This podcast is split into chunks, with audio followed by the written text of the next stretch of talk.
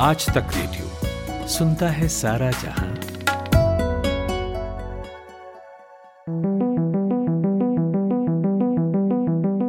नमस्कार, मैं हूँ ऋतुराज। इस विशेष पॉडकास्ट में आपका स्वागत है। आज शेयर बाज़ार एक बार फिर बढ़त के साथ खुले। अगर इसकी तुलना कल से की जाए तो आज सेंसेक्स पाँच अंक और निफ्टी 133 पॉइंट बढ़त के साथ खुले। बैंकिंग सेक्टर में भी आज तेज़ी देखने को मिली। कल हल्की बढ़त के साथ बंद होने वाले बैंकिंग सेक्टर में आज एक वक्त लगभग 50 फ़ीसदी तक का उछाल देखा गया। इसी बीच सरकार की ओर से कोरोना को लेकर आर्थिक पैकेज की भी घोषणा की गई। मेरे साथ इस मसले पर बात करने के लिए मौजूद हैं इंडिया टुडे हिंदी के एसोसिएट एडिटर शुभम शंखधर। शुभम, मेरा पहला सवाल आपसे यही है, आज जो सरकार की तरफ़ से आर्थिक पैकेज की घोषणा की गई कोरोना को देखते हुए उसका बाज़ार पर क्या असर देखते हैं आप? क्या कुछ बदलाव देखने को मिले बाज़ार में? इसकी घोषणा के बाद।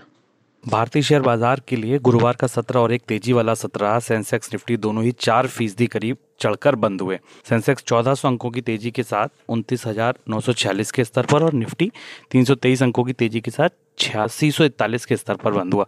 सेक्टर के लिहाज से देखें तो आज telecom FMCG banking, financial services, realty सभी शेयरों में तेज़ी देखने को मिली। आज के बाज़ार में जो तीन सबसे बड़ी बातें गौर करने वाली हैं, वो ये आज पहली बात कि आज एक्सपायरी थी। तो एक्सपायरी की वजह से जो शॉर्ट्स थे, जो लंबे समय से लोग अपनी पोजीशंस शॉर्ट कर कर चले आ रहे थे, वहाँ से आज कवर हुई है, जिसकी वजह से कहीं ना कहीं कुछ शेयरों में, चुनिंदा शेयरों में तेज़ी देखने को मिली, जिसका सबसे बड़ा उदाहरण हम देख सकते हैं इंडस बैंक के रूप में। इंडस बैंक अट्ठारह रुपए से गिरना शुरू हुआ और नीचे करीब ढाई सौ, तीन सौ रुपए तक आ गया, लेकिन आज हमने देखा कि एकाएक इंडस बैंक में पैंतालीस फ़ीसदी की तेज़ी देखने को मिली। यानी कि 235 से ये स्टॉक अचानक 430 पहुँच गया 130 135 रुपए की तेज़ी इसमें दिखी। इसी तरीके की स्थिति और कई शेयरों में रही। आज दूसरी बड़ी बात यह थी कि सरकार ने एक राहत पैकेज की घोषणा की और उस घोषणा के बाद बाज़ार ऊपरी स्तरों से कुछ करेक्ट ज़रूर हुए, लेकिन फिर भी उसमें ये तेज़ी बरकरार रही, जिसकी वजह ये थी क्योंकि आज जो भी राहत पैकेज दिए गए इसका कोई बहुत बड़ा असर बजट पर फ़िलहाल नहीं देखा जा रहा है। इसी वजह से रुपये में भी कमज़ोरी देखने को नहीं मिली, क्योंकि अगर बड़ा राहत पैकेज दिया जाता तो उसका सीधा असर ये होता कि सरकार के राजकोषीय घाटे पर और भार पड़ता, जो कहीं ना कहीं रुपये को कमज़ोर करता। रुपये की मजबूती बाज़ार का ऊपरी स्तरों पर टिका रहना ये दिखाता है कि बजट पर इसका कोई बहुत बड़ा असर नहीं है। सस्ता क्रूड भी एक बाज़ार की तेज़ी की वजह मान रहे हैं विशेषज्ञ ये मान रहे हैं कि जो सस्ता क्रूड लंबे समय से और ये नई संभावनाएँ बताई जा रही हैं कि कच्चे तेल की कीमतें आने वाले दिनों में और नीचे जा सकती हैं। गोल्डमैन सेक्स का एक आज एक रिपोर्ट आई जिसमें कहा गया है कि क्रूड की जो डिमांड है जिसमें बड़ी कमी आने की संभावना है जिसकी वजह से कच्चे तेल की कीमतों में एक, एक आज फिर गिरावट देखने को मिली। ये भारतीय बाजारों के लिए एक सकारात्मक पक्ष रहा। पिछले दो दिनों से देश की चाल जो है वो थम गई है। पूरे देश में लॉकडाउन लागू है। लॉकडाउन की घोषणा के बाद जो अगली सुबह हुई, यानी कल से ही बाज़ार में एक भारी तेज़ी देखने को मिल रही है। कैसे देखते हैं आप इस बाज़ार की चाल को, खासकर लॉकडाउन के बाद से? एक बड़ी चिंता इस बात की कि ये तेज़ी क्या टिकाऊ रहेगी? क्या 21 दिन के बाद जब हम कोरोना के असर का आकलन करेंगे, क्या हम देखेंगे कंपनियों की बैलेंस शीट पर ये कितना असर डालती है? क्या इंटरेस्ट पेमेंट लेट हो लेट होते हैं? कंपनियों की तरफ़ से दिए जाने वाले टैक्सेस डिले होते हैं। तब क्या स्थिति होगी? सरकार के कलेक्शन टारगेट निश्चित तौर पर इस लॉकडाउन के बाद काफ़ी बुरी तरह पेटेंगे, तब बाज़ार उसको किस तरह रिएक्ट करेगा? कई विशेषज्ञ ये मान रहे हैं कि इस तेज़ी को तब तक टिकाऊ ना समझे जब तक निफ्टी पर दस, साढ़े दस हज़ार के स्तर के ऊपर आप बाज़ार को ट्रेड करता ना देख लें। इस तरीके के बाउंसेस को कई बार डेटकेट बाउंस कहा जाता है, जो बियर मार्केट में होते हैं।